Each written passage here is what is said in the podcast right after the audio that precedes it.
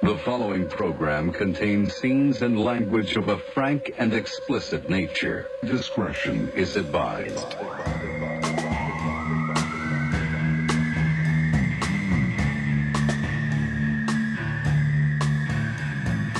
Welcome, everybody, to episode 83 of Rare Form Radio with the lovely, talented, multi episode, funny Helen Hong. And you know she's funny because it is in her name. If you look on all of her socials, at funny Helen Hong.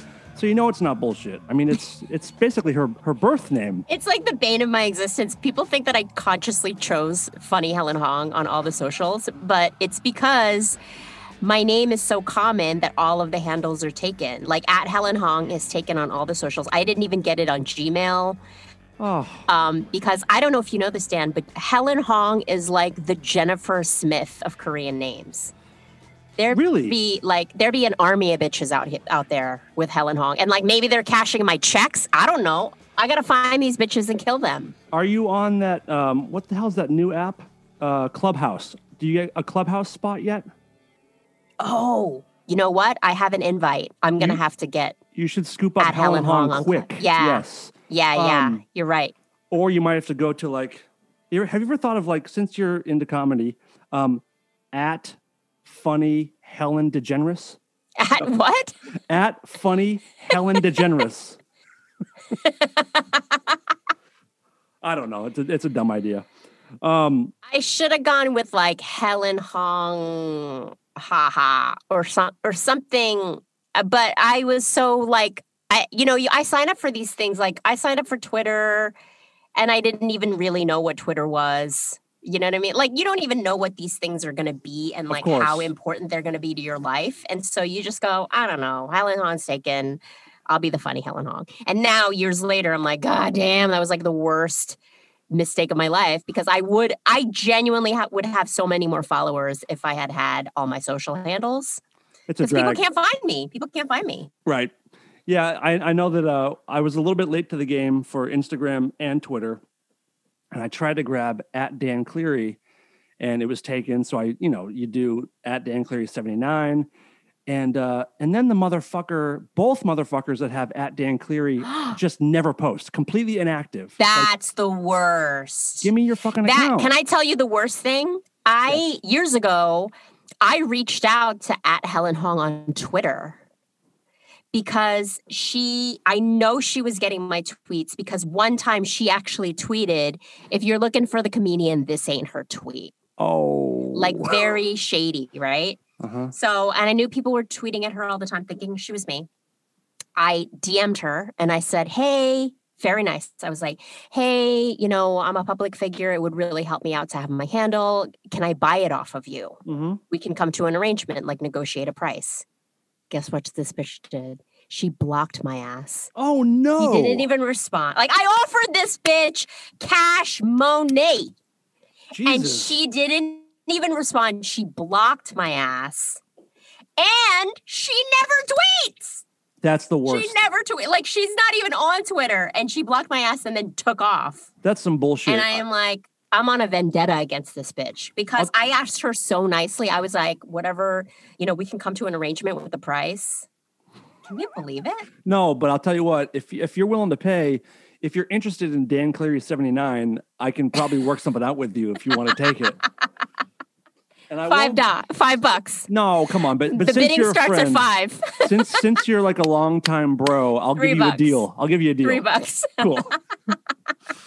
Um, I might bur- I might be burping into the mic because uh, this is how great my life is right now, Dan.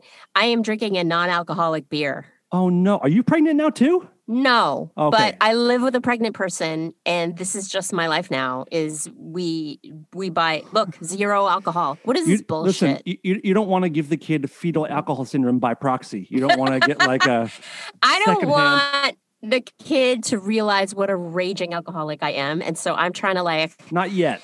Plus, I'm like, not yet. I mean, I maybe you know, by the kids, by the time the kid's five, I'm just going to be like, I'm going to teach the kid to bring me a beer from the fridge. Like that's going to be the first thing I teach him. As as soon as he learns how to like grasp things and walk, hmm I'm going to be Mhm. like, bring bring Auntie Helen a, a beer stat, and he's going to be like, okay, Nothing wrong with that. I hope. Nothing wrong I with that.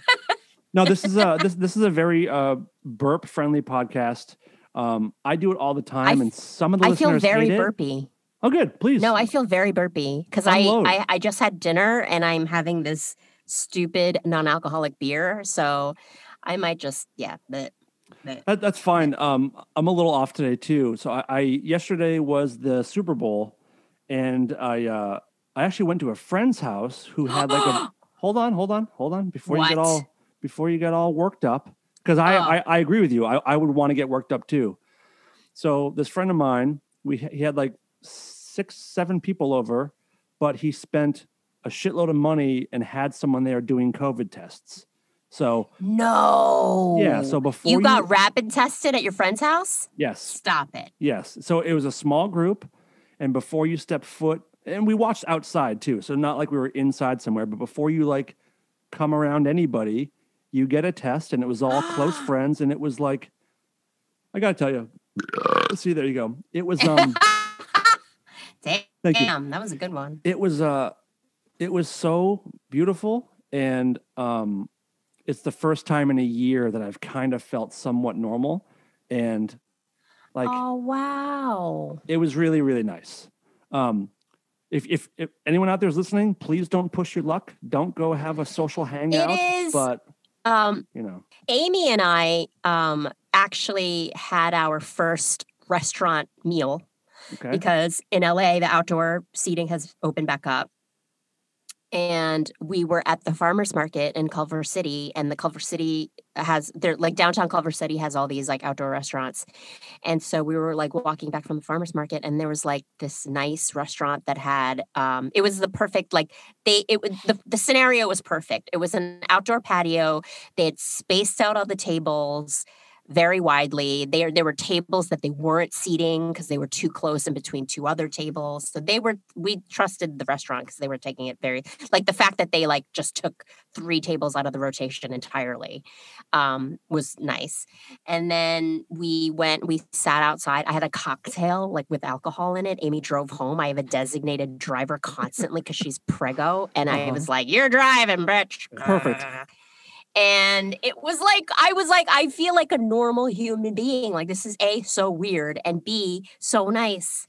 yeah it was it was uh it was amazing it had been like i said almost a year i think the last big social thing i did was the super bowl uh last year so Oh, wow. it, it was it was nice it was uh it was emotional like it was sad because i can't do it all the time but it was nice to have a piece of what it used to be like and it made yeah. me it made me so uh feel so look forward so much to the future when everyone's kind of good to go again so everyone Mm. wear your masks do your part get the fucking vaccine you too helen and uh let's Yeah. let's Well, I'm still waiting to see about your baby arm. The baby arm sticking out of your neck. How's it? How? What's the status on that? we're doing good it might be getting smaller i think it might be going the right direction Your baby arm is shrinking. yes By the way, can I just tell the listeners what you look like right now? Not you don't you don't look like you have a baby arm. What you do look like is a like you look like a rockin' Mr. Rogers oh because i like that a lot Dan is wearing like an, a dad like sweater, like a, with a zip front, like a zip front dad, very I mean. I'd call it a hoodie, but yeah, it's a hoodie. and then he's wearing a newsboy cap. And are you also wearing a scarf, Dan? No, it's a it's a bandana. It's my uh, bandole. Um, I wear it every show. It's um just a little bandana around the neck. And then you just and then you've got like this nice beard that's got s- some salt and pepper in it, and I so you look like yep. so like if you if it wasn't for your tats and your ear holes, you would look like a dad, like a like like an uncle or a dad. But then you see all the tats, and you're like, oh, okay, that's a that's a cool dad. That's a very Yep. hipster dad. I'll take Yeah. it. I mean, let, us say every rocker has their soft side, and here's my soft side tonight. um, so yeah, so last night was great. Are you a sports person at all? No, in fact, I, I there was a New Yorker cartoon that I saw that said like, "Oh, honey, it's that time of year where we have to be vaguely aware that the Super Bowl is happening."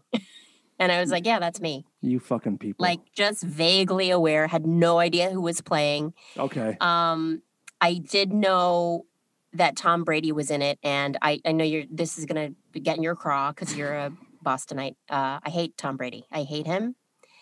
he sucks. Do tell. Um, Wait, why? so I why? Was, I was I was rooting for the other team. Why do you hate Tom Brady? Um, he's he just he's like the Patriots were the, the evil empire for the longest time, and they just threw around a lot of money. He, he cheat cheat they cheated. Don't they got fucking don't start. cheating. Don't do that. I Don't don't do that. know. Don't you dare. I just Don't besmirch the man on my show. Don't you dare. I won't have it. I knew this is going to be a sore subject. That's okay. Yeah. So anyway, All right, we you can tune you can tune out for a minute. don't even. the greatest of all time, Tom Brady won his seventh Super Bowl, which, if you understand sports at all, he's been in 10 Super Bowls and he's won seven. That is absolutely insane. He he himself has won more Super Bowls than any other team in football history has in their entire history. I mean, it's the the, the accomplishment itself That is is mind blowing. Yeah. Yeah. So today is crazy. today I uh I followed And I'm up- not saying he's not fuckable. I mean, I will say he's a he's a fuck he's a very fuckable man. He's got the Oh. chin chin butt Yep. chin butt hot. Yeah, I would. Um, you would Dan Dan wants to live in the chin butt. oh my God, if, if He I, wants to live in Tom Brady's chin butt. I would just nuz- nuzzle up in it and just live there and pop my head out and kiss his lips every couple hours, then go back into the butt chin and just. I mean, live. he's he's he's a good looking man. He's married to a supermodel. Uh, you know, he he must be, you know, he must have talent for to have won all those Super Bowls. Um, I don't know. but you just I don't, know. care. You just no, don't care. I don't care. I think he's a shit. I'm sorry. Okay. Okay, that's fine. We'll Yeah. move on to uh, what happened today. So uh, there was a moment today where I forgot for a minute that we were doing this tonight, and um, I took mushrooms today. So are part of- you are you tripping right now? I don't think so. I think I'm all right. But I took them in the afternoon and like 12 minutes later, I was like, oh my God. I have to What record. time? How long ago did you take them? How many hours has it been? Well, right now it's nine, almost 9:30. I think I took them at like two or three. And So you probably are still tripping. A little bit. I definitely feel them. I definitely feel them, but I don't think I'm like, "Woo, woo, woo, woo." um, I think I'm okay. But like for a minute, I was like, I felt so irresponsible and so stupid. Like this is something I take seriously, and I, I accidentally did mushrooms the day of a taping, and uh, and I'm not even a drug guy, so I don't know where you're at with drugs, but I didn't. I've still never smoked weed. I've never done cocaine. I've never been drunk. I've never smoked a cigarette. Wait, wait, wait. Yeah. Back up on all of those things. Yeah. You have gone on tour with all of these bands and just been like with Dave Navarro, and you've never smoked weed or got drunk? Never in my life. What? Never once. Yeah. Never. Why? Why? Um, I grew up in a very alcoholic household, and Ah, that makes um, sense. from a very early age, I I don't know I don't know if I just like knew I didn't want to be like that, or if I literally just never had any interest. Like I've just never even been interested in. No, that makes sense. I have uh, the friends that I know who have never partaken of anything. It's Mhm. because they grew up in alcoholic households and they're like, I don't want to be anything like that. Yeah, so and that I- makes sense to me. I've But also I love that you leapfrogged over drinking and weed and then went straight to mushrooms. Well, no, I, I started. I had my first edible like three years ago, and um, so I never. I've still never smoked weed, but I I do take edibles to this day, like multiple times a week. I enjoy that, and like took my first bit of mushrooms maybe in my whole life, maybe four or five months ago. and, uh, So I'm like I'm the kind of guy who like started drugs in his late thirties. Why? What precipitated you taking mushrooms four months ago? Was know, it the I- pandemic? No, no, because like my life hasn't changed a ton since then. I think I was just like taking edibles. I've enjoyed them, and then mushrooms just always sounded fun. Like I like Mm. the idea of maybe seeing some shit or just being happy and goofy and laughing with my friends, and uh, that's that's what happened. Um, so yeah, so My former roommate, my former roommate who I lived with just before I bought this house with Amy, um, it he started doing like he was tripping on acid at 13 and like d- d- does like more drugs than anybody I know. Like he regularly will do ketamine. Like he'll do a ketamine acid cocktail over the week like go on a weekend in the desert with some friends and just be like k-hole k-hole Mhm. cocktail. And he is one of the most grounded um like emotionally balanced people that i know and Mhm. he credits that with having done psychedelics starting at a very young age Interesting. and i totally am jealous of that because Yeah. i'm one of the least emotionally balanced people i know like he's like he doesn't take things personally Mhm. You know he he has like this really tight knit group of guy friends that he's grown up with and he's like he's no problem saying i love you to these guys and like he's just you know he's just really like um just yeah just a really grounded like he has his head screwed on so straight Mhm. and i've always wondered like what's your secret? Like how do you just stay so emotionally balanced? He's like fucking mushrooms and acid starting when i was 13 There might be something to it. and i'm like you know? damn You know, there, there's then we all know the people Yeah. that went the other way where they started doing it in high school and like fucked themselves up. You know, Yeah. like um, and those are sad. But I do know that like mushrooms are starting to be used for people to like treat PTSD. and, yeah you know, totally o- on the last show I had before this one, um, we used to have Dr. Drew on quite a bit, and we talked a lot about mushrooms, and he was like riveted by the idea of of really studying mushrooms to treat um, veterans or rape survivors or kids that were molested or anyone who has any kind of PTSD. Microdosing mushrooms can be very helpful. yeah So there's something to it, you know. Yeah, and they're also even talking about MDMA, MDMA like ecstasy. You know, there there's there um there's studies with veterans and PTSD and MDMA. So I definitely think there's something to that. Mhm. Um yeah, I wish I was more open to that stuff. I took mushrooms once in college and I tripped like so I don't know, it was a, I didn't like that feeling of just being super out of control, Okay. but Have you done? Are you are again. you uh are you a weed person? Have you done acid? Have you done any of that kind of stuff? Yeah. I've never done acid. Acid scares me because I do know people who have had horrible trips. Um, and like people who have had horrible trips that really fuck them up for a couple of years. Yeah, I would So never that really scares the shit out of me. So I don't want to do acid. I'm totally open to doing mushrooms. I did I did I tripped on mushrooms very hard one time in college and I think that scared me a little bit. Um, weed is like no big. Like I take edibles every single night to go to sleep. Mhm. So How much do you that's take? not a big deal. Um, I get these special gummies that are specifically for sleep, Uh-huh. and it's um, I actually ha- I have no idea what the dosage is, but it's Okay. it's a combination of THC, CBD, and melatonin. Ooh. Yeah, Yeah. and it's and it works, I and mean, I sleep good.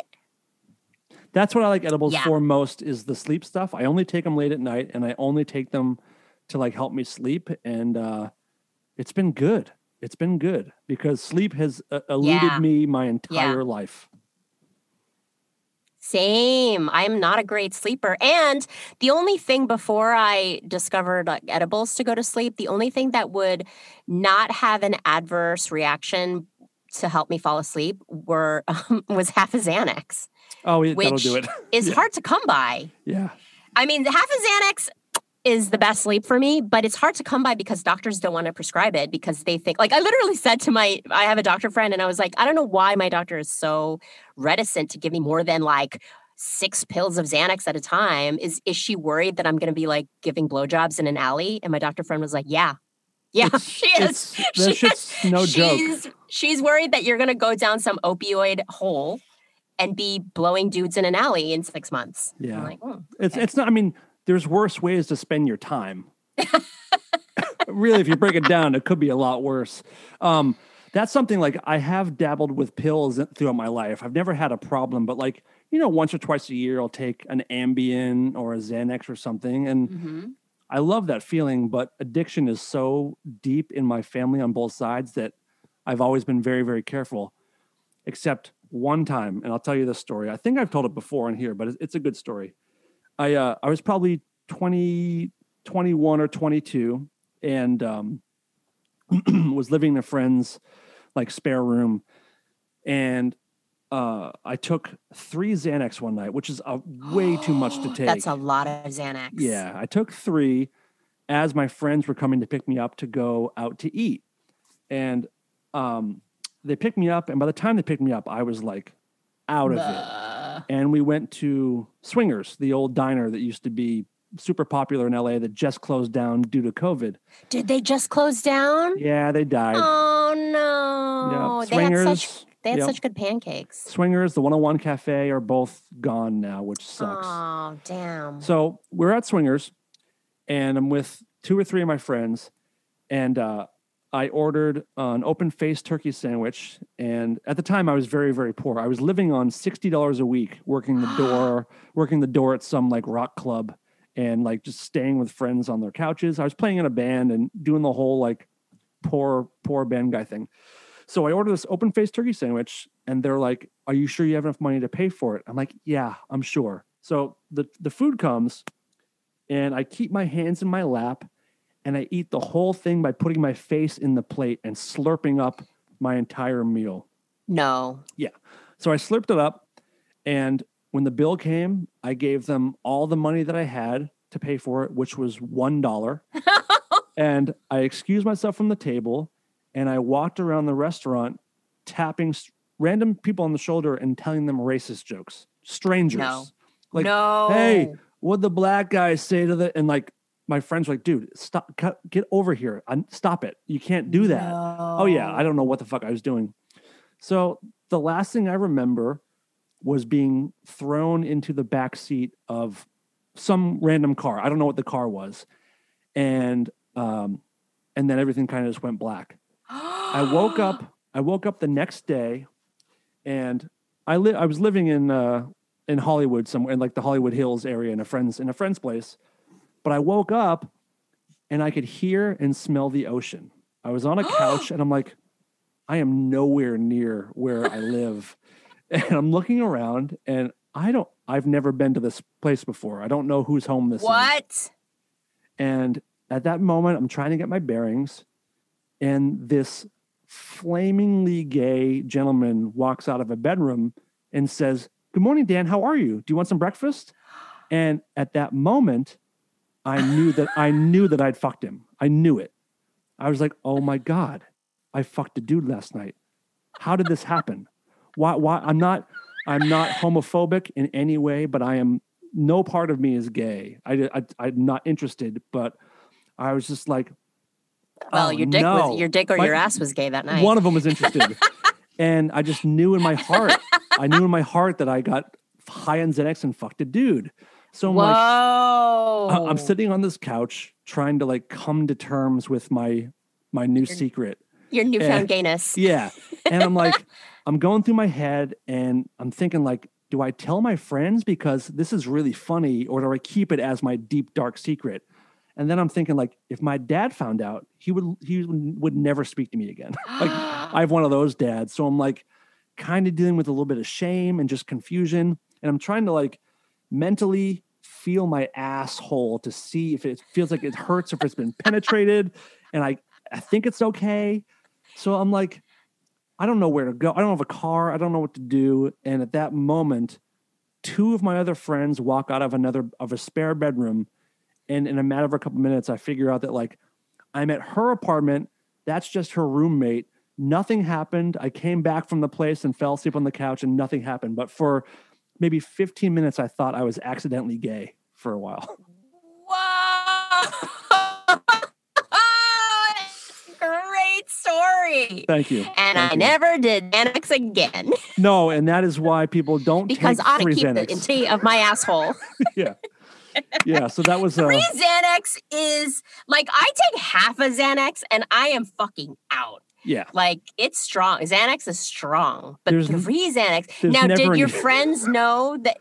Did your friends know that you were on Xanax, Yo, yeah. Yes. or were they just like, "Why is Dan acting so fucking weird"? So the the friends I went to the restaurant with were just like fed up with me and didn't want to take me back to where I lived. So another friend of ours was either there or they called her and they threw me in the back seat of her Mustang.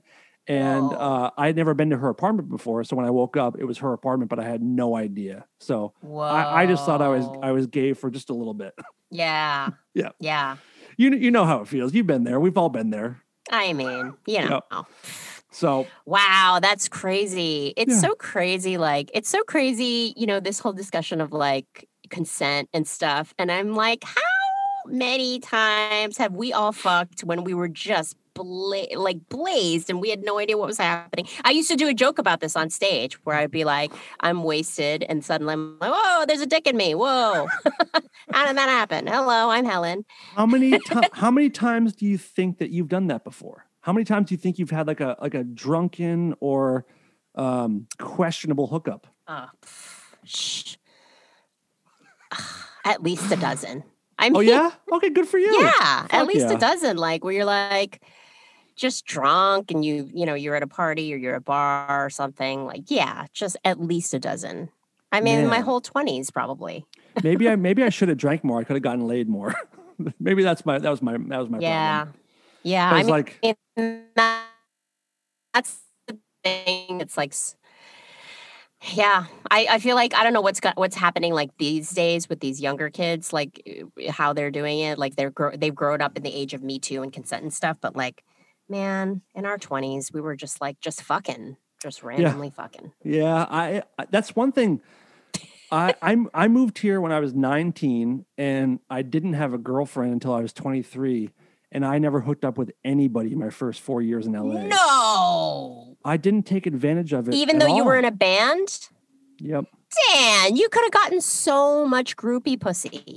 I know well, I mean my my bands I was in didn't have groupies, but I could have done well, you know. I Yeah. just I never took advantage of uh these amazing looks or this amazing sense of humor or all the other talent the numerous talents I have I never uh used to get girls, but and I've never I've never toured single, so it just I've never had that opportunity. But Damn. If I could do if, if I could live my whole life over again, that would be the one thing I would change is I would just fuck way more.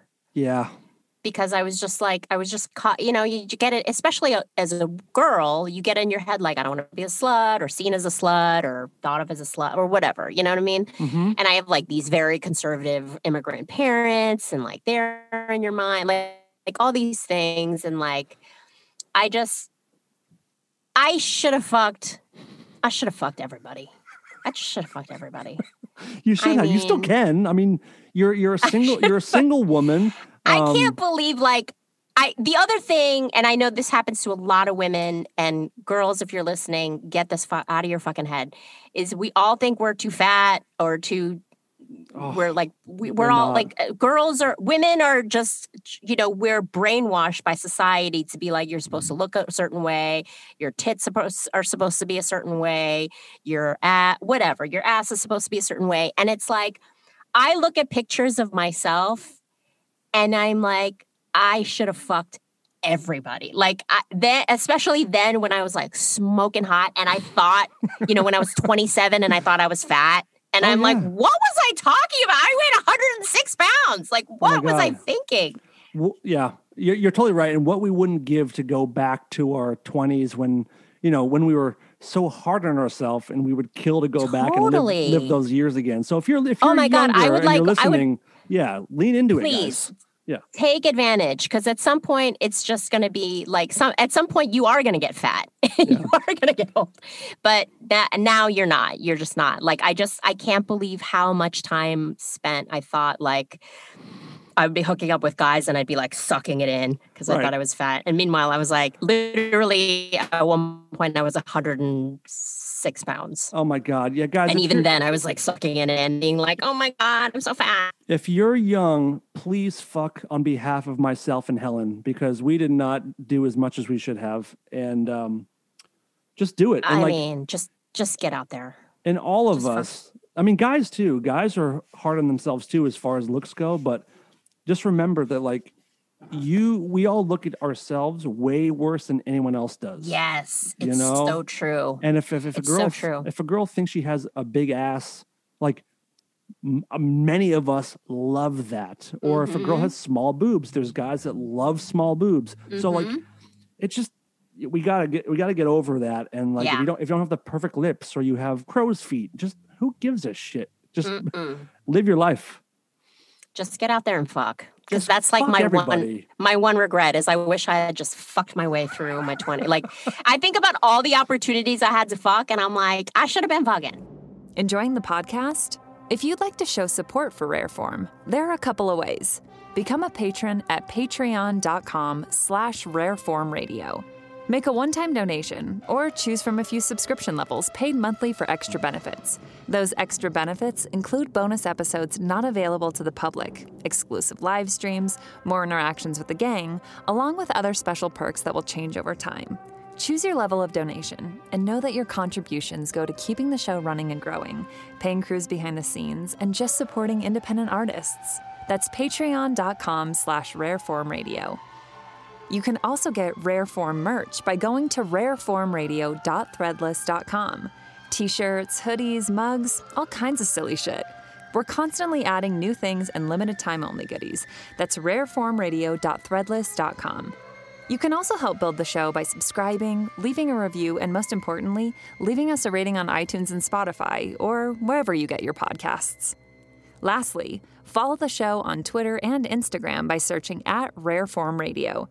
Thanks for supporting independent entertainment. Have you have you ever been hit on by uh, a famous dude and you turned Yes. him down because you felt really? Can you? Yes. w- will you say who or you will not say who? I will not say who. Will you tell will you tell me off the air? Very famous. Okay. Someone that you definitely know who he is. Oh, And definitely was like, Hey Helen, do you want to go back and smoke some weed? And I was like oh, And now I'm like just kicking myself because I should have fucked this guy. He's famous and not only famous, but hot. you fucked up. Like a handsome Hollywood A-lister. Wanted to up. have sex with me and I did not have sex with him. And now I'm like, oh, you idiot, you idiot. an A-lister. Yes. Wow. I actually, I think I, an A-lister and, and a handsome, a handsome movie star. Like a really, like a, like a, yeah, like a fucking snack. Oh. a goddamn snack. wanted to fuck me and i should have totally. I think that's actually happened a couple of times. One time um i was at an event and uh this one i will say because i i have less of a I- Connection I, or I think it's more of like vague. Okay. but um what's the lead singer of weezer that guy Oh, oh, uh, Rivers, Rivers Cuomo. yeah, I feel like he was kind of looking at me. I was really young then. I Oh, like, he, he, by the way, he definitely was because he he has an Asian fetish. loves Asian Yes, women. yes, Yes. yeah. I Yeah. learned that afterwards, um, and I was like, that makes sense because I I felt like he was looking at me and he was like, hey, and I was like, hey, and I just kept walking because I was like nervous and we we just happened to be in an event together. We weren't like. It wasn't like Helen, this is Rivers, and this is Right. you know. It wasn't like that. It was like we were in the same giant room with a bunch of other people. Um, but I felt like afterwards, I learned that he had an Asian fetish. I'm like, oh, I could have fucked that guy. Yeah, I think he used to like import Japanese women. You know, every every couple of years, you know, like fly someone over. I mean, fully consensual. He wasn't doing anything weird. You know, um, there's plenty of people doing weird stuff uh, lately Yeah. that we can get into later on. But um, yes. but uh, no, Rivers. As far as I know, a lot of people that know him well. It was all on the up and up. But he does love Asian women. Yeah. And, and I was super young. So I was like super young and cute. Um, yeah, I think I was 20. It was like, yeah, I think I was like 23 or 24 when that Mhm. happened. But this other thing happened. Uh, I was a little bit older, but this guy was a, a like a, a fucking Hollywood A-list hot, hot movie star invited me back to smoke weed with him. And I kind of was like, ooh. Where where did you meet? Where thanks. where where did this take place?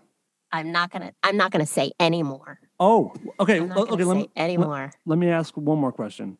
Has he won or been nominated for an Oscar? Has he won or been nominated for an Oscar? I feel like he must have. Okay. He's been in a lot of things, and I feel like he must have. Yeah, Is he, yeah, is he yeah. tall? Is he tall? No, Danny Not- not- DeVito. Danny DeVito. Oh my God, wouldn't that be an amazing story? Jesus. Yeah. If, if Danny DeVito wanted to fuck you, you would have to do it just to say that you did I would it. have to do it just to be like, I fucked Danny DeVito and like, what a, yeah. and he's lovable. Like, Danny- it- it'd be he would make love to you.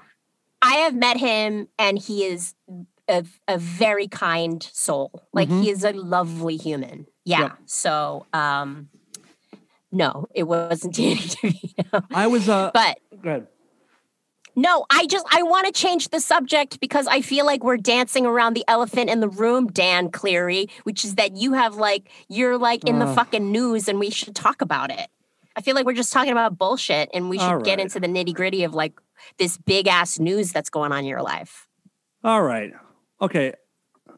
I'll su- I'll sum it up. So most people that listen to this show know that I worked for Marilyn Manson starting in 2007 for about a year and then left or or you know just stopped working for him in 2008 and then I, I went back to work for him as a personal assistant in 2014 and 2015 and in September uh, of of 2020, I saw that someone drew attention to some some girl who made a, a claim about you know Manson being really over the line creepy and abusive. And something had happened to me that week with a family member. And so my sensitivities to that kind of stuff were very very heightened. And I saw this this girl having the bravery to come forward and make a claim about someone as famous and powerful as he is. And I'm looking in the comments of her of her post, and it's all people calling her a liar and a cunt and a bitch and a gold digger and an attention whore and a star fucker. And it made me furious and I didn't think, I didn't plan, I didn't I did like a stream of consciousness Twitter thread about things that I had seen in all my years with Manson. And to sum it up, in 2007 on my first it was my first ever real world tour. Um, it was the Marilyn Manson The Rape of the World tour. And he was with Evan Rachel Wood at that time that was his girlfriend she was i think she was 19 for that for that tour. And uh i didn't have a ton of access to manson then. I didn't have a ton of access to evan. But at the beginning of the tour she was very sweet. Every day she would come to the stage for a sound check or the show and her and i would exchange um anchorman lines. Like anchorman had just come out and so we sort of bonded over anchorman. And and she was very kind. I did not know her well. Like back then, um, Manson and his his his world was bits a bit secluded from the crew. Um, but people like uh, people that worked on the tour that were closer to him would sort of let the rest of the crew kind of in on some secrets and talk about private stuff that was going on. And I was very very new to touring then, so all I knew was like, okay, just you know, keep things to yourself and mind your business and do your job. And in my in my Twitter thread from September, I, I said that I, I noticed that she changed a lot over the course of the year, and um, her demeanor changed, her her physical looks changed. She got skinnier. She got her whole like aura just became darker. And pairing that with what I heard was going on was like, okay, so there's weird shit going on and she's kind of being mistreated. And I didn't think of it for a long time. You know, I was I was 27 and again trying to mind my own business and um that's kind of I mean, we're taught that in life first of all to like kind of mind your business, don't get involved. Um so I, I did and didn't think much of it. And then I started working for him as a personal assistant in 2014, 2015. And I saw firsthand the way he treated his then girlfriend and now wife. And I was there for it firsthand. I saw some physical abuse as far as like pushing and throwing things at her and very a lot of like violent outbursts around her breaking things and um, a lot of like mental mental abuse and name calling and threats and i'm his assistant i don't i don't know what to really do. Um, there were times when i was alone with her when i would try to like sort of comfort her because there were times when manson would would tell her that he's going to kill her and cut her up and that i'm going to bury her in the desert. Me. And so he would leave the room and i'd be like Oh i'm not i'm not you're going to be fine. I'm not going to do any of that. Let's get you out of here. Let's get you to a hotel. And i did all that shit. Now i didn't say anything for you know 5 years because again there's this code in music of kind of mind your own business and i regret it very much i, I regret I mean, I spoke to his manager about it, but the manager seemed to know all that and didn't really care a lot. Everyone in that in his world, everyone in his world knew what was up, and no one seemed to be concerned very much. So neither did I, and that's that's on me. Um, I shouldn't, you know, take my lead from everybody else. I'm a grown man. I should be able to make my own decisions, and eventually I did. So I came forward in September just to support this girl that I, I didn't know. But the things that she claimed are exactly what I have seen him do with his girlfriend and other people, is all I'll say. So then, you know, last Sunday night, Evan Rachel Wood and f- I think three or four other women all came forward at the exact same moment and named him for the first time. Brian Warner is our abuser. This is what he did to us. And all of it, all of it is exactly stuff that I had seen or heard about. Um, so this week has been, it's been a, a roller coaster. You know, I woke up Monday morning to missed voicemails from the New York Times, LA Times, People, Vanity Fair, Daily Beast, BBC, uh, Loudwire, uh, Rolling Stone, like uh, all these people, and it's been uh, it's been a crazy week. It's been a very very crazy week. Um, I'm really really proud of these girls for these women for standing up for themselves, uh, led by Evan, and the rest of them are just. Um, it's powerful to watch. It's great to see people facing their abuser. Um, uh, the 97% of the feedback I've gotten has been positive, and that's made me feel good. You know, there's been mothers that have reached out and Mm, said, you know, thank you on behalf of someone who has three daughters. you know. Wow. I appreciate it. And that's all great. but then there's also death threats. And then there's also people saying that, um, you know, I'm complicit because, you know, I saw the stuff happening and I didn't do anything. And I'll accept that. You know, there's, there's, there's some truth in that. I was on the payroll. I was getting paid. Um, and the hard part, which is or one of the hard parts, is something I said in my tweets, is that Manson is not just all bad. Like he's a there's we both share a sense of humor. Um, sometimes he's fun to be around, but he's also an addict, and I'm finding out more and more that he's just a bit of a monster. And there's more every day. Something new is coming out that is blowing my mind and making me sick as to how bad he he really could be. So it's been a wild week.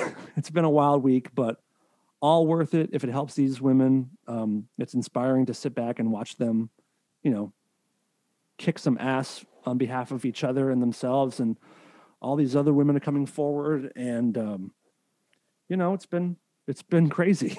Well, I I read your tweet thread that you posted back in September, and I was really struck by how honest it was and how not um, patronizing and not uh, you know, you, you, it was very vulnerable, and you did share in that tweet thread that how conflicted you were because Marilyn Manson did show you kindness. You know, you knew him as a person, you saw him at his best, you saw him probably a little bit, maybe the tip of the iceberg of his worst, but you saw him at his best when he did a kindness for you and he employed you um, and treated you fairly for the time that you were with him. And there is a code of silence, I'm sure, in the music business, just like there is in stand up comedy all entertainment, and, entertainment, yeah. And you know, I I really appreciated that, but also, you know, I will say it is so important to have male allies and you have shown yourself to be a male ally. Like the thing the, with cosby you know we were talking before we started recording like you asked me if this stuff it, you know the me too that stuff that's coming about stand-up comics like we all knew about cosby. We all knew everybody in stand-up comedy knew that Cosby would like do these fucking crazy things like drug women and rape. I don't think we knew as we didn't know the extent of it. Like obviously we didn't know there were like a hundred plus women and this was a pattern of behavior that he would regularly drug women and rape them. Like we didn't know, but we knew he was a creep. Um, and it took Hannibal Buress casual you know like it it you know i think women have been saying it and women have been warning each other like we were warned about louis ck all the women in stand-up comedy knew about louis ck we had all been warned. And um it was like a secret like silent club that we all belonged to. It's like oh just don't don't get caught alone in the green room with him. Like there were all com- we all know about comics like don't get caught alone in the green room with him. We would whisper but the fact that it took a male ally like Hannibal Buress and like yourself, that's unfortunately, we live in a world where it's not taken seriously until a man says, no, this is hmm. legit. This is some legit shit. Like, why the fuck would it take Hannibal Buress casually calling, you know, mentioning it in his stand up act in front of an audience that that that's what started the whole thing down when some of these women had been going after him for decades these women yeah. had been saying for decades he drugged me and raped me, and I know 20 other women that he's done this to, and nobody took them seriously until some random male comic said it. Like, it's crazy that we live in that world, but unfortunately we do. And it does take male allies to come out and say, no, this is, she's not making it up. This shit is legit. Um, I think because we do live in a world where it's like, oh, she's just a gold digger. She's a fucking liar. She wants to get a settlement. She's trying to get some money out of him. And it's like, it takes people like you and Evan Rachel Wood who has money. She don't need no. She's on fucking. She's the star of Westworld. Like she don't need no fucking money from Marilyn Manson. Right. So you know it takes people like that to come out. Like no, I'm not just a fucking gold digger. I'm not a lying bitch who's trying to get money out of this situation. Like this is a horrible thing that happened to me, and you know, thank you for coming out and standing up and saying no. These women aren't liars. Like I saw it firsthand. Yeah, that's that's kind of it. Like my my mom, my sister, my wife, who you know, have all been sexually assaulted. All of them. And the majority of my female friends have have been assaulted and it's if I when I really sit with it, it's heartbreaking. Like it mm. fucking kills me. Um I asked my mom if I could talk about this stuff publicly and she said yes. So like my mom so the thing that set me off before I went on my you know my stream of consciousness tweet thread is my mother my fucking mother told me that when she lost her virginity it was a rape and it just she was 14 and and she was with a guy who was a little bit older and they were Ugh. at a drive-in and it like oh it's gonna make me cry now but like it's just it's so uh, infuriating that it's so common so common and it's probably more common than we even realize. And it's like it's common with the with the people that speak out against it. And i can't even imagine the people that don't speak out because they either have been convinced it's their fault or they're embarrassed. Uh, the shame the embarrassment the fear of no one believing them. That's the thing that drives me nuts is I, I don't understand the angle of uh, you know, why did they wait so long? What are they trying to get out of this? Well, they're not trying to get anything. They're trying to free themselves. They're trying to have someone else have some fucking accountability for something, and um, that's that's the hard thing. And uh, it's got to change. And I may have fucked my music career a bit. Um, so some of the most important responses I've got is from my peers, peers in the music industry. Like I've I've had um, some pretty well known like band band guys and band members reach out and give support. Tour managers and fellow guitar techs and other crew. Those are the people that make me feel best. Is because you know they all understand the situation and the difficulty of speaking out against someone who Mm. is powerful and famous and someone who I was a fan of. Like I, Mm. I'm, I'm a Marilyn Manson fan, or I was a Marilyn Manson fan. I grew up as a fan, and uh, the the stuff online, people telling me that you know, there's there's been a few messages of people saying like, after all he's done for you, and this is how you repay him. It's like, well, just because someone does nice things doesn't mean you protect them to the grave um, people saying that I'm I'm I'm doing this for money, and I would love to know where when this money is coming. um, people saying that Evan is paying me to say this, like fuck off, fuck you. Like anyone who thinks there's some kind of, I have nothing to gain except for a little bit more respect in myself Mm. and uh, the satisfaction of supporting fellow human beings. That's what I'm getting from this. I'm not financially gaining anything. I've been accused of of once one fucking asshole uh, has been saying that I'm doing this to to pump up my podcast. It's like, what? What are you talking about? Like all these people that that think there's some kind of other angle. You guys can all go fuck yourselves. Um, Mm. but then also, I want to say if there's any Manson fans listening that don't believe this, I also understand that. You're a fan of someone and you don't want them to be evil. You don't want your heroes to be pieces of shit. But the reality is, sometimes they are. And if you can find a way to separate the person from the art, great. If you can't, I, I, I don't know what to tell you. You know, I, the you you were mentioning Louis C.K. and he's, you know, one of my favorite comedians He's one of my favorite comedians. He's one of my favorite comedians, even when we had been warned about him. Right, right. Like we had all heard the stories about him. We we you know we heard this like I thought it was a I thought it was um when the when the when the details of the story came out about him like um inviting these this musical female duo to his hotel room. I thought it was someone that I I thought it was a couple of girls that I knew. that that's another musical duo. I was like, "Oh, it must be those girls." okay, So we kind of knew, we kind of knew, we had heard the story. You know, it's like the telephone game. right. You like hear the stories. It turns out it wasn't them, the girls that I was thinking about, but um, but we all had heard heard the story. So it was common knowledge that Louis C.K. like whips his dick out in front of like female comics. Like it's just a thing that he does, and it's crazy how we just eh, you know especially in stand-up comedy like we just accept that that's normal like when it's like oh my god in any other workplace you would have a massive lawsuit on your hands if a if a colleague not only a colleague but like he's the headliner obviously and you're opening for him right. and he's going to whip his dick out in front of you that's your kind of your direct supervisor or or someone that's higher up on the food chain with than you at an at this I mean, you know he's organization he's the CEO of his own business. You know, basically. and for him to whip his dick out, like, are you crazy? Like, that's you would have such a huge lawsuit. But in entertainment, it's like, I- it's just it's there's a whole nother set of rules that apply in entertainment. That's why it was hard for you. Like, you have this code of silence amongst the crew. You know, crew guys to like just not. You know, everybody's into shit, and you just don't say anything. Or like And female comics, like- it's like we all Go ahead, please. go ahead. Okay, so uh, um, there's plenty of shit that I won't talk about. Like if there's, you know, pe- when you're on tour, people are gonna have affairs. Sometimes people are gonna get do drugs that don't do drugs when they're at home.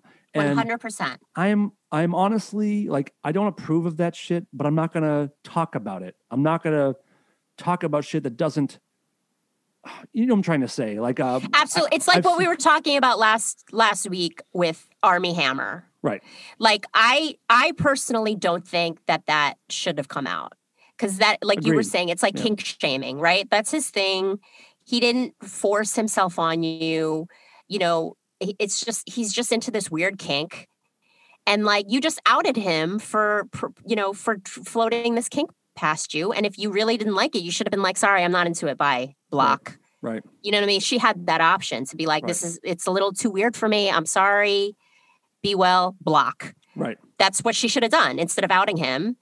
Um but but this the marilyn manson thing is a whole nother i mean it's like if he's if he's pushing you and throwing things at you and screaming at you and being like i'm gonna kill you and chop up your body and bury you in the desert Yeah. no that's not that's not a kink that's No, like no, it's there's some- abuse. I mean, that was it was real abuse. abuse. I mean, and this this his girlfriend was uh was terrorized, and you know, she's done her own shitty things too. I mean, she's to this day, I'm hearing more that she's getting involved in trying to fuck people's reputations up and everything, but still, she doesn't deserve to have that done to her. Nobody does. I don't know what should happen to to Manson and the like, but like I just want these women to know that they're telling the truth. I believe them. I've seen it, and people should stop shitting on them. Um, and I, I I, just can't believe. I just can't believe like the thing that really enrages me. And I'm so glad this is what prompted you to take this action. Is these women being called liars and gold diggers? I mean, over 100 women came out about Cosby. Over 100 women that is came out staggering. about Cosby. Yeah, And if you think that we're all like in some weird conspiracy that a hundred bitches got together and was like, "Hey, I have this story. Why don't why, why don't I make it like your story?" You're out of your fucking mind. You're crazy if you think a we're that organized. Yep. we're not that organized that we can get a hundred random bitches together and be like, "All right, we all got the same story, right?" right. No, It's not going to happen. It's not going to happen. It's not going to happen. Right. It's Some- not going to happen. You we need- cannot find a hundred women to make up a rape story about we need, we anybody. need to start using common sense. And if 5, 10, 15, 100 people come forward with the same story, maybe believe it. When, when like, maybe fucking, what's, what's more likely that a 100 women are going to come out to possibly ruin their own reputations for no money? Or what's more likely that a really rich, uh, rich, celebrated, uh, seemingly innocent comedian would take advantage of his power and drunk women. I mean, you know, it's one of them makes the Mhm. most sense. Um, so it's, and while I have everyone's ear, Mhm. I also want to say that in my career, I've also been incredibly fortunate to work for Jane's Addiction for so many years. And I will say that all of those guys, when I'm talking about like band secrets and, and that kind of shit, these guys are completely on the up and up, and I owe them everything. They're all commendable, respectable people. And I could not say a bad thing about anybody in that band or organization. That's someone, that's a whole business that does it right. And I just want, I just wanted to say that for a minute, just because it, it matters to me to talk about people Of that do it right, you know?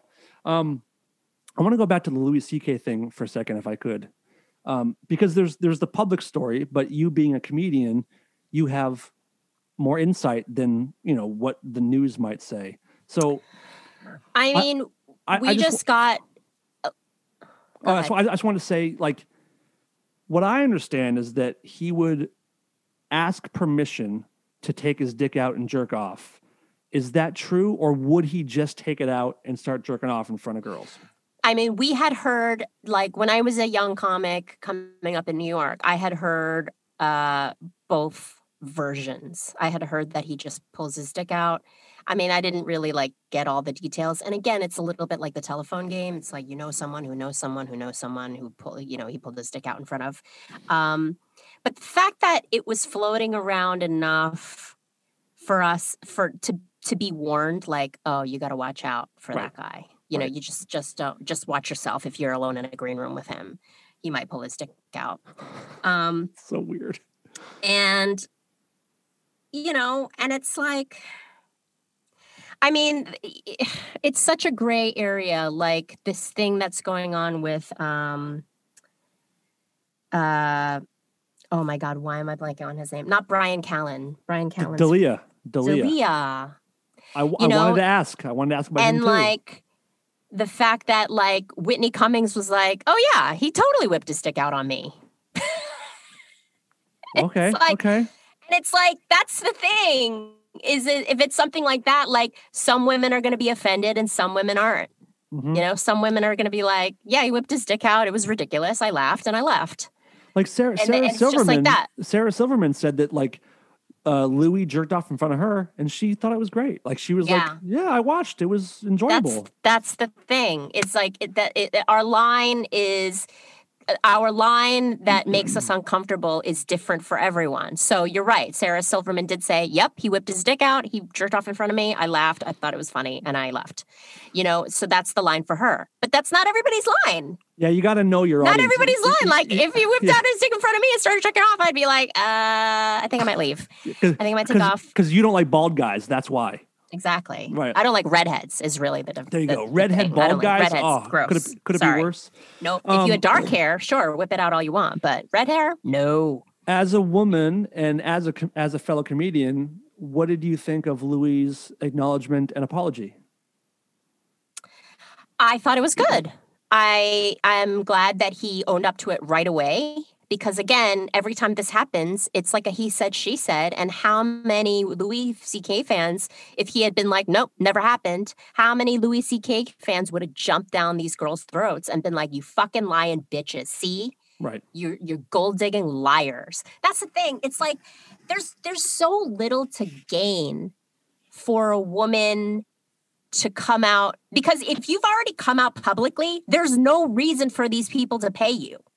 Right. Right. There's no There's reason. no there's no hushing like- to do. There's no hush. There's no hush money. It's like it might be a story if you if you were like if you sent Louis a text and was like, if you don't pay me a hundred grand, I'm gonna come out with this story that you jerked off in front of me. Right. Then there's a story. But if you're hearing about it, there's no fucking money to be made. Right. Sorry, people. But Yeah. if it's in the news already, nobody's paying nobody. It's so funny- get that out of your fucking head. It's funny that you mentioned a hundred grand because in 2007, maybe it was 2000, beginning 2008, whatever it was, I did a show with Manson in South Korea, and during the show, he was walking behind me where I was working, and just punched me in the back of the head as hard as he could. And I was wearing like a hat just like this. My hat flew off, and I almost fell off the stool I was sitting on. And I What? thought, I thought a light fell from the rafter. I thought something fell on my head, like from the from the um from the rigging up up on top of the stage. And I turn around and I see Manson giggling and walking around behind me. and I, I look at his uh his like assistant who's always on stage with us, and I was like, I took I take I had these earbuds in. I was like, did he just fucking punch me? And he was like, he yeah he did. So what? so I, it took me a second. I'm like, fuck no. This is the middle of the show. I took my earplugs out. I went out in the middle of the stage where he was standing. I'm like, did you just fucking punch me? This is mid song.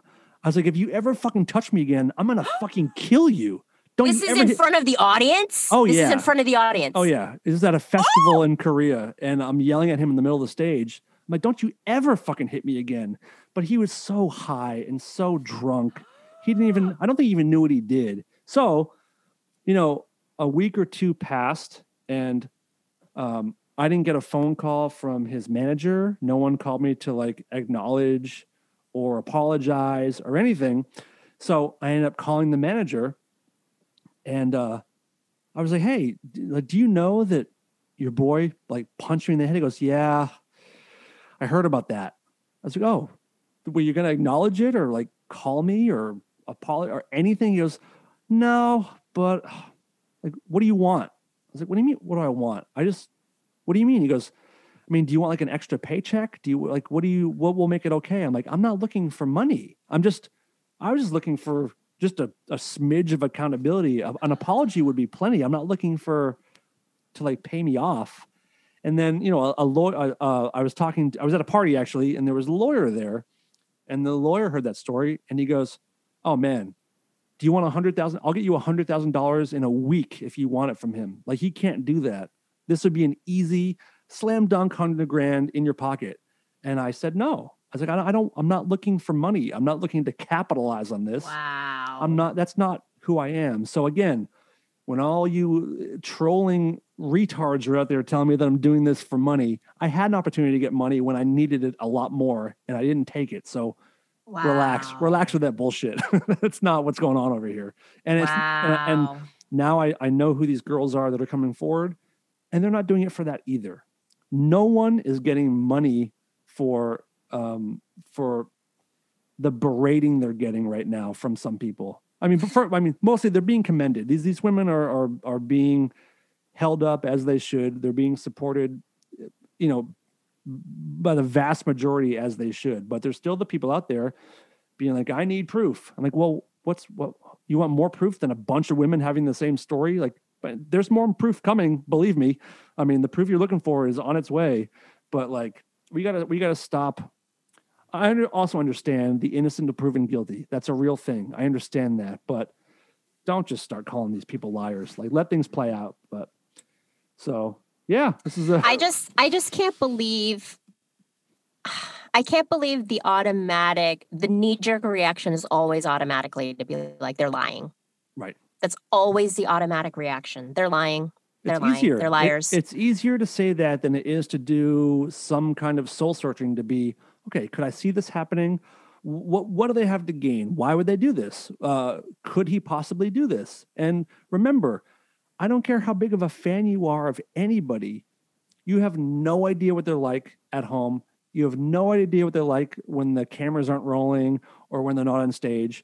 Um, you know, we, we don't know what our best friends are like behind closed doors. So, like, let, let's not pretend because you saw Manson play in 95 that he wouldn't rape someone or beat someone in 2009. Like, uh, it's, it's got to stop. We got to stop. It's so true. It's Yep. so true. And like, yeah, it's I, I think people get caught up in the love of the art and I and I'm so glad like it is it is it is a hard thing to do to separate the art from the artist. Was the Cosby Cosby show a great show? Yes. Was Cosby a great comedian? Yes. Yes. Is Louis C.K. a great comedian? He's my favorite. He's my oh. absolute favorite. yeah. D- Would I put it past him to pull his dick out in front of me? Nope. Right. We were all warned. All the girls I know in stand up knew about that story things, before it came both out. Both things can be true. Both things can be true. exactly. Um, you know, I know a comedian who I know. I mean, I know a handful of comedians who their thing is like, I'm squeaky clean. I'm like the family friendly guy, and I know they're. I I know girls that they have fucked behind their wives' backs. like I know that. Like I know for a fact. So like, give me a break. Like Right. it's it's it's all an act. It's the that's why they call it an act. It's Right. an act. Right. All of us, listen, everyone who, if you have uh, Instagram, if you're on Facebook, if you're on Twitter, if you have a podcast, you're trying to put a certain thing forward. Okay. Let's, let's be real. Everyone, you, you put forward all your best attributes. You keep all the bad stuff to yourself or whatever it is. Like we're, we're all, like I said, we're all putting our, our best self forward. You know, if you're, comfortable you let people in on some of your dark stuff which is what we've done on our shows for for years is like you have weird thoughts talk about them if you're, if you're into like me i'm into watching murder videos i watch them all the time it's weird but I, i'll talk about it but uh people You've want eaten, you've eaten human flesh. i've conge- I've, I've ingested human meat man meat and it was delicious and i would do it again um but yeah so You took three. You took three Xanax, and you thought you almost fucked a dude. I did. No, there, there was there was 15 straight minutes where I was sure of it. I was sure of it, and uh, I recommend that night to anybody. It was a it was a good day. It was a good day. Well, thank you so much for sharing, and I'm glad we talked about it because it was the elephant in the room. We needed to get it out because I'm Yeah. sure your fans. Like I even told you, I'm like nobody wants to hear me fucking talk. They want to hear you addressing this because this is such a big news item. Yeah. Um, but I will say, as a woman and as a woman in entertainment who's had to deal with a lot of sexism, uh, thank you for being a male ally. And you are a, a fucking hero to all of us out here who are like, of course we believe these women. Why the fuck would you think they're liars? Like, get the fuck out of here. And you're and, and it's it's sad, but it takes a man's voice sometimes to be like, no, it's they're legit. Like they're Right. telling the truth. right, and thank you, thank you for saying that. The one thing I have trouble with, it's it's so weird to say, but like people have been saying this hero thing a lot this last week. I'm not a hero in any way. It's what people should do. You know, Yeah. it's it's what you should do. But I also I did wait years, and I have guilt about that. I feel bad about that. Um, I could have acted sooner, but also like, oh, this is one thing. I, one other thing I want to touch on as to why I didn't say anything then. There's something that happens when you when you're like exposed to abuse slowly.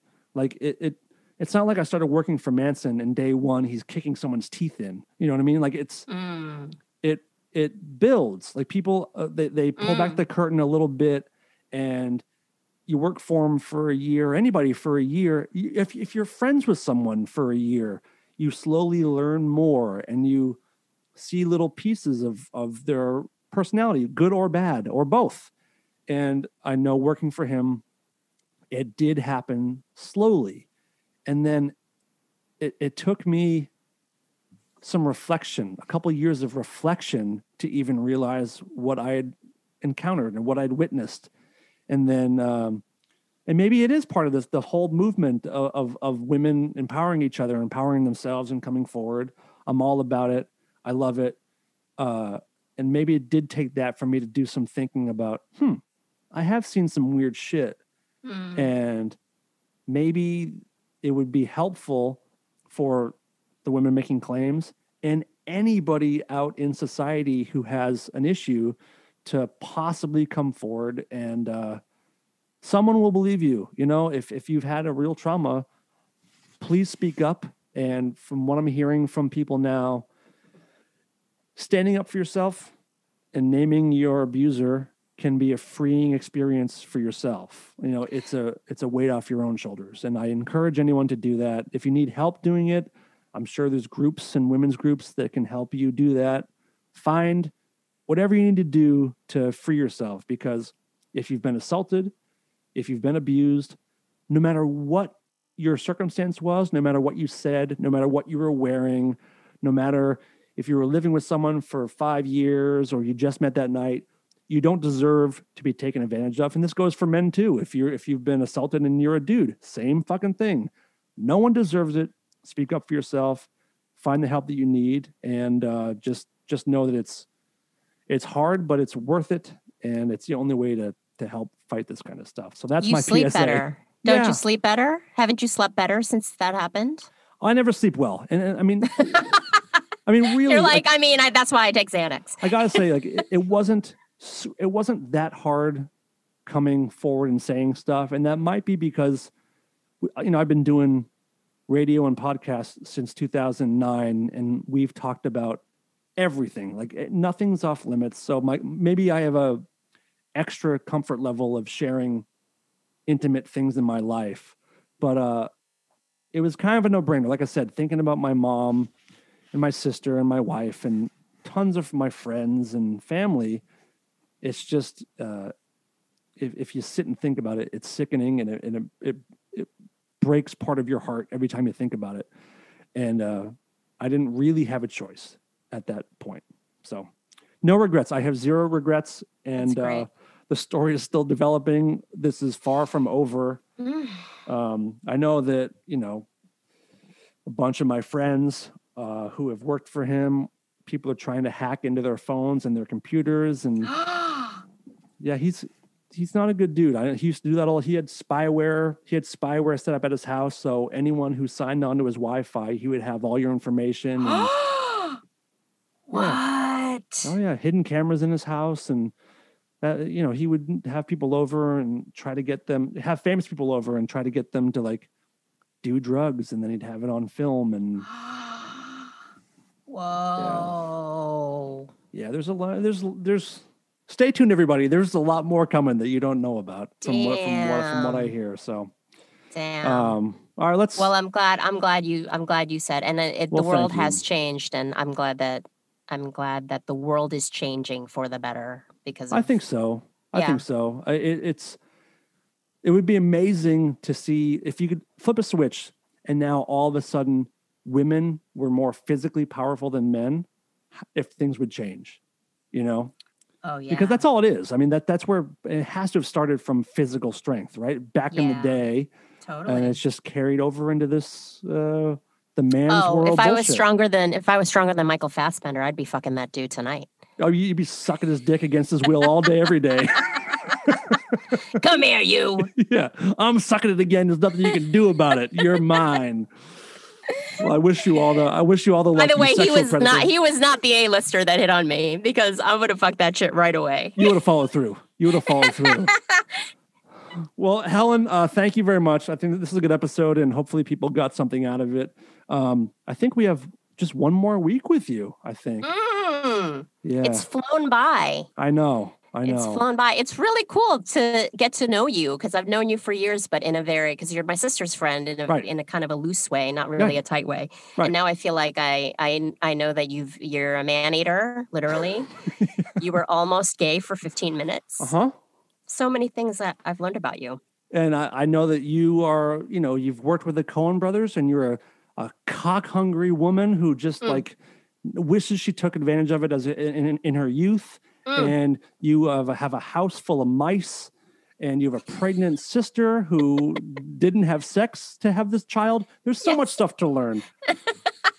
have you seen the mouse since last week? No, the Mm. mouse is like I don't know if she died Mm, or if she's in hiding or if she's left to greener pasture. I don't know. We haven't seen the mouse at all. And we these traps are like there's like tumbleweeds in the traps. oh, no. Okay. Well, next week I hope to have a better uh, mouse update from you. Okay. Thank you for sharing your that's all that good stuff that you shared and I and I appreciate you. thanks for thanks for letting me and thanks for asking some good questions and uh, i'm sure we'll we'll tackle it another time uh, please follow helen uh, at funny helen hong on instagram Not that other uh, bitch at Helen no, Hong. no, Don't fuck- follow fuck her. that one send her a message and tell her to give that account to funny helen hong um, listen to her podcast job salute um, wait wait don't tell me and, And, go fact yourself. go fact yourself. Yes. And uh, helen thank you very much. Um, if anybody has any questions for helen hit us up on instagram. Um, leave an audio message. Those are great. Or just text us and we'll ask some questions. Um, we should try to do a bunch of questions next week. Those are fun. I like Oh, that's great. question fan question episodes. So we'll be back next week. Helen thank you. Have a safe week and we will talk to everybody soon This is Lola, and I'm here to tell the world to stop being such pussies and listen to Rare Form Radio.